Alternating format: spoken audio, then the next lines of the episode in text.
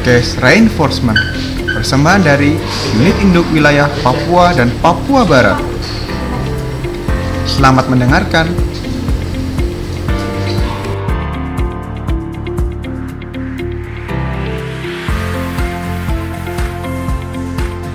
Assalamualaikum warahmatullahi wabarakatuh. Salam sejahtera untuk kita semua. Halo para PLNers, kembali lagi bersama saya Chanas Canda Tarno di podcast Reinforcement Refresh, the information to make an enforcement. Ya, pada podcast kita minggu ini spesial sekali ya para PLNers, karena bintang tamu kita adalah Bapak General Manager Unit Induk Wilayah Papua dan Papua Barat, Bapak Abdul Farid. Selamat siang Bapak Abdul Farid. Selamat siang Bro Chanas. Selamat siang Pak. Jadi para PLNers, ini spesial sekali ya. Ini adalah pertama kalinya podcast kita di bintang tamu ini dihadiri oleh GM kita sendiri. Nah, pertama-tama nih PLNers, saya mau tanya nih kepada Pak GM, bagaimana sih Pak kesan Bapak terhadap program budaya yang sudah berjalan selama 3 bulan ini Pak? Terima kasih. Ini luar biasa. Saya lihat rekan-rekan milenial begitu penuh inovasi, penuh kreativitas, aktif, dinamis, membuat konten-konten.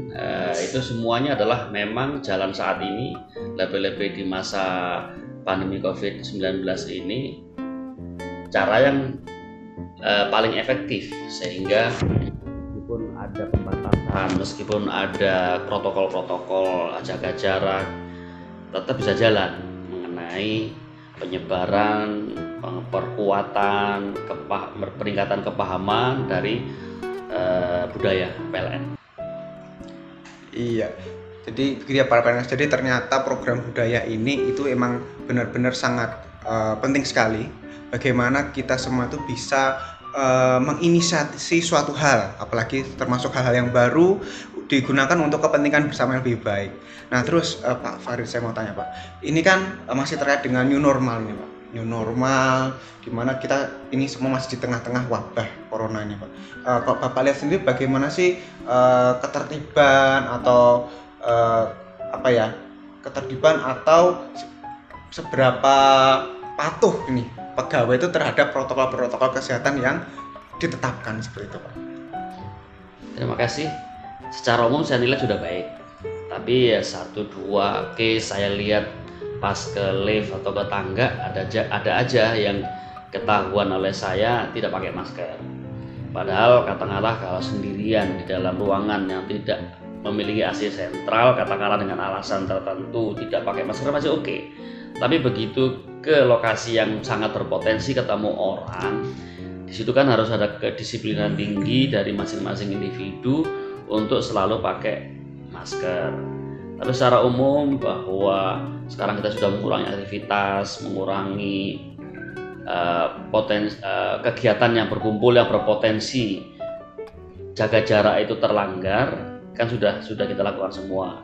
Termasuk dalam peribadatan, dalam sholat kita juga sudah mengatur sedemikian rupa sehingga ketentuan jaga jarak masih bisa dipatuhi. Nah, iya. Jadi kita para PLNers, jadi kita itu walaupun sedang keadaan sendiri itu tetap harus mematuhi protokol kesehatan yang ada, karena jangan punya pikiran bahwa ketika kita sendiri kita itu aman. Justru sebenarnya virus ini sebenarnya sudah menyebar kemana-mana. Yang berbahaya adalah memang ketika kita itu berkerumun. Nah seperti itu, kerumun 1-2 sampai banyak orang itu memang lebih berbahaya. Tapi ketika sendiri itu bukan menjadi alasan bagi kita untuk tidak mematuhi protokol yang ada. Kemudian Pak Farid, di tengah-tengah kondisi yang saat ini, kira-kira apa sih rencana Bapak untuk kedepannya supaya UIW Papua ini bisa berjalan tetap tegak seperti itu Pak? Oke. Pandemi memang tidak pernah kita inginkan, tidak pernah kita bayangkan, tidak pernah kita dengar-dengar sebelumnya. Tahu-tahu di akhir 2019 ada berita di Wuhan. Terus bulan Maret ada dua orang Indonesia yang mulai tertular. Dan setelah itu bagai bola salju makin banyak. Dan sedikit banyak, atau bahkan boleh dikatakan sudah cukup banyak dampaknya kepada aktivitas kita, ekonomi kita pun juga terdampak. Tapi sebagai perusahaan yang melayani publik, kita tidak boleh patah semangat, kita tetap harus berupaya, dan saya yakin ada terobosan baru, ada cara baru, ada new normal, ada kebiasaan baru yang bisa kita ambil sehingga pelayanan kita ke depan, pelayanan kita kepada masyarakat tetap berjalan dengan baik, bahkan bisa ditingkatkan. Banyak yang bisa kita ambil, katakanlah dengan makin berkembangnya teknologi informasi, ya kita manfaatkan itu dalam penyaluran tenaga listrik, kita perluas SCADA. Dalam teknik pengukuran transaksi energi, mungkin nanti kan kita akan terapkan teknologi-teknologi informasi sehingga pelayanan tetap berjalan dengan mengurangi sebanyak mungkin interaksi manusia. Jadi dengan teknologi informasi, seperti juga PLN secara korporat juga sudah membuat PLN mobile, kita secara lokal juga perlu membuat inovasi-inovasi itu. Sehingga tidak ada alasan bagi kita untuk menurunkan layanan kita. Tidak ada alasan dari kita semuanya, tidak ada argumentasi yang bisa kita ajukan untuk mengurangi aktivitas kita. Jadi seperti itu ya Pak ya. Jadi walaupun di tengah pandemi, kinerja kita harus tetap kinerja unggul ya Pak ya. Tetap wajib. Betul.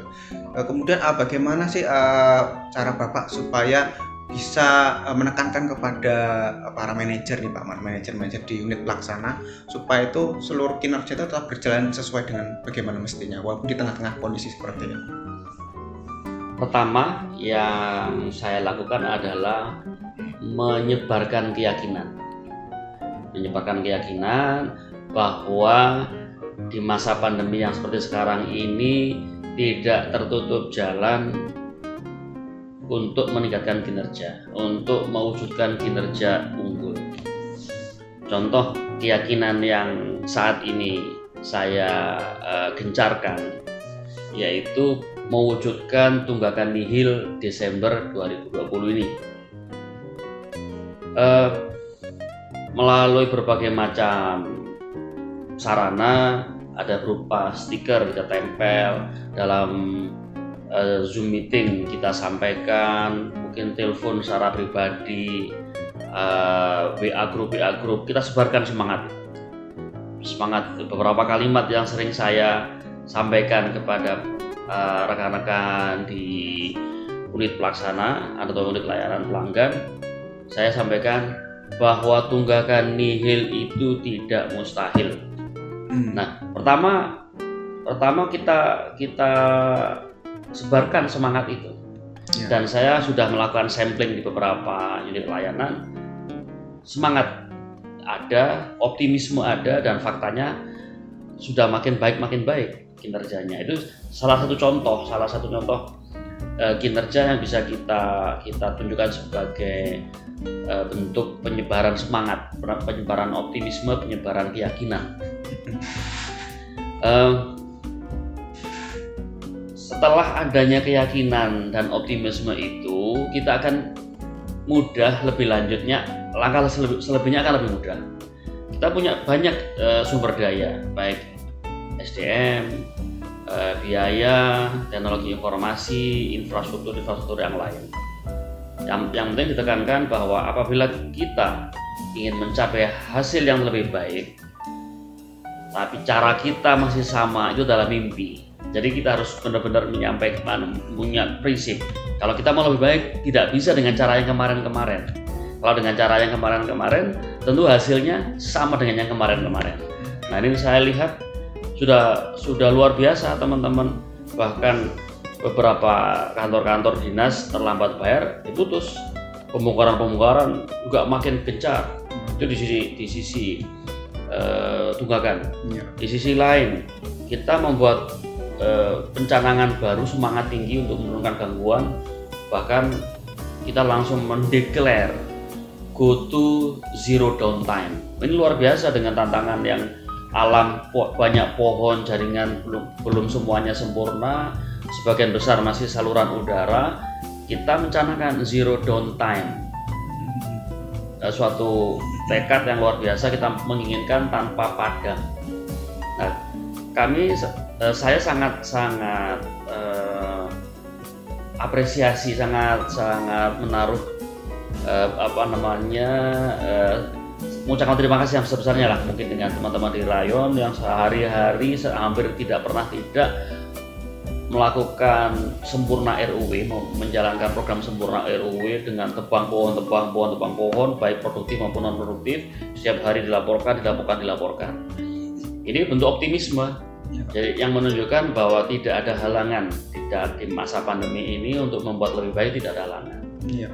Faktanya, side-side sudah makin baik, blackout sudah berkurang, gangguan penyulang juga sudah berkurang, gangguan trafo juga sudah berkurang. Meskipun ini belum sesuai dengan yang kita inginkan, masih perlu ditingkatkan terus, tapi trennya, ini sekali lagi trennya terus membaik. Tren gangguan menuju lebih baik, tren penurunan tunggakan menuju lebih baik, tren penurunan susut menuju lebih baik, tren penurunan BPP menuju lebih baik. Ini menggembirakan. Iya Pak ya. Itu mungkin potretnya. Wah, saat ini. Luar biasa sekali ya planners. Jadi masa yang serba keterbatasan ini tuh bukan suatu halangan gitu ya Pak ya untuk bisa mencapai kinerja yang terbaik. Nah, kemudian Pak, berbicara tentang 2020 ini. 2020 salah satu concern kita waktu awal tahun adalah pelaksanaan PON. Nah, kita kan tahu ini PON sudah ditunda lah seperti itu. Ini kira-kira update apa terakhir Pak yang terbaru tentang PON ini? Ini bahwa satu tekad yang harus kita canangkan, PON ke-20 Papua harus sukses besar. Itu yang harus kita canangkan. Sukses besar tidak akan tercapai kalau tidak ada kontinuitas pasukan listrik, kalau tidak ada pasukan listrik yang spesial. Nah, kita sudah melakukan benah-benah. Kita dari perencanaan dari 2018 sudah kita lakukan, 2015 sudah mulai dieksekusi, dilanjutkan di 2020 ini. Kita tidak mengendorkan aktivitas meskipun kita tahu PON ditunda tahun depan. Ya. Kita tidak mau buang-buang waktu. Jadi ada tiga hal yang menjadi kegiatan utama saat ini, yaitu mencukupkan daya mampu pasok, meningkatkan keandalan, menyediakan backup. Tiga hal itu.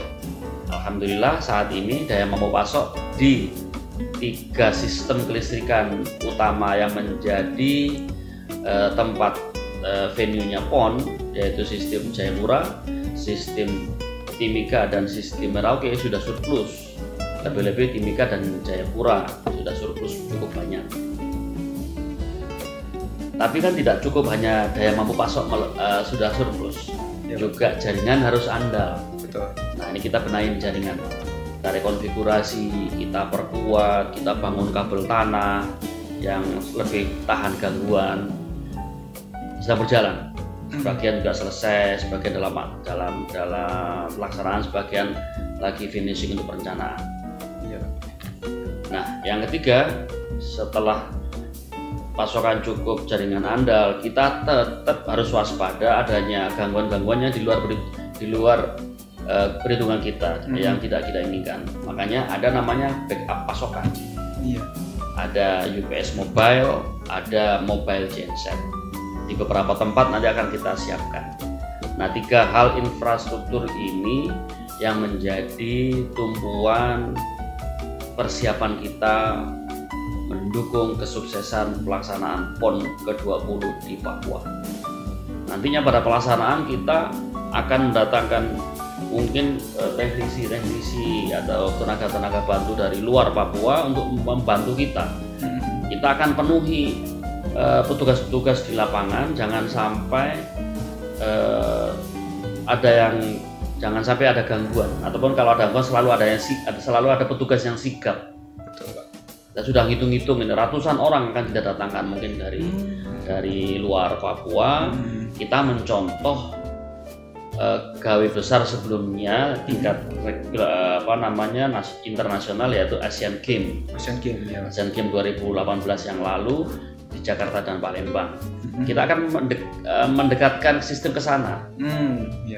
Sistem-sistem hardware-nya, infrastrukturnya, dan pola operasinya, dan bagaimana kesiapan petugasnya, kita benchmark ke sana. Kita meniru best practices, suatu contoh yang sudah terbukti berhasil mensukseskan penyelenggaraan Asian Games yang lalu. Nah, itu persiapan yang saat ini sudah dilakukan dan akan terus kita tuntaskan, sehingga mungkin semester 1 2021 sudah tuntas semua. Jadi tetap berjalan ya, sesuai dengan rencana. Tidak ada pengendoran. Meskipun kita tahu PON ditunda setahun lagi. Berarti ternyata peran PLN terhadap kegiatan PON ini cukup besar ya Pak ya? Luar biasa, menjadi tumpuan. Nah, mungkin Bapak ada pesan-pesan Pak untuk para planners bagaimana tetap menjaga semangat, baik itu menjaga kesehatan maupun kinerja sekarang ya? Ada beberapa poin. Pertama, tidak ada yang lebih penting dari jiwa manusia. Jadi bekerja sesuai ketentuan keselamatan kerja itu harga mati, tidak boleh ditawar-tawar. Yang kedua, sehubungan dengan pandemi, patuhilah protokol, tanamkan disiplin pribadi masing-masing. Untuk lebih hati-hati itu, anggap aja di keliling kita itu sudah banyak virus berterbangan di mana-mana. Itu mungkin menjadi kita makin rajin dan disiplin. Dan yang ketiga, setiap hari ilmu kita harus bertambah, sehingga nanti akan membekali kita, akan mempermudah kerjaan kita. Makin banyak ilmu yang kita miliki, tentu diharapkan keterampilan juga kita akan bertambah, yang akhirnya pekerjaan kita akan lebih terasa mudah. Mungkin 3 hal itu aja kali ini pesan-pesan yang saya sampaikan. Luar biasa sekali para penas, pesan dari Bapak GM. Semoga apa yang kita dapatkan hari ini dapat bermanfaat bagi kita semua. Baiklah para PLNers, tidak terasa sudah 15 menit lebih ini ya kita berbincang-bincang dengan Bapak General Manager kita tercinta ini. Tetaplah jaga kesehatan, tetaplah jaga protokol keselamatan kerja, tetap semangat menjalani aktivitas. Wassalamualaikum warahmatullahi wabarakatuh. PLN andal, satu tujuan, terbaik.